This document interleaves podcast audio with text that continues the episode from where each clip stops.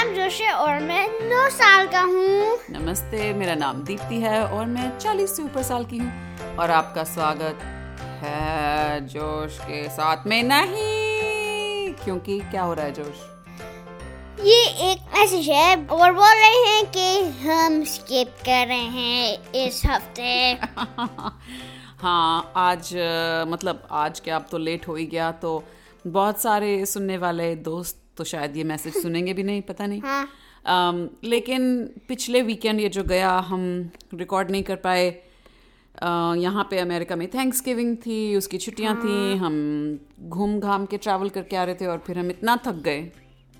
ये हमने नहीं करा। हाँ और फिर हम कहते रहे चलो कल करेंगे कल करेंगे।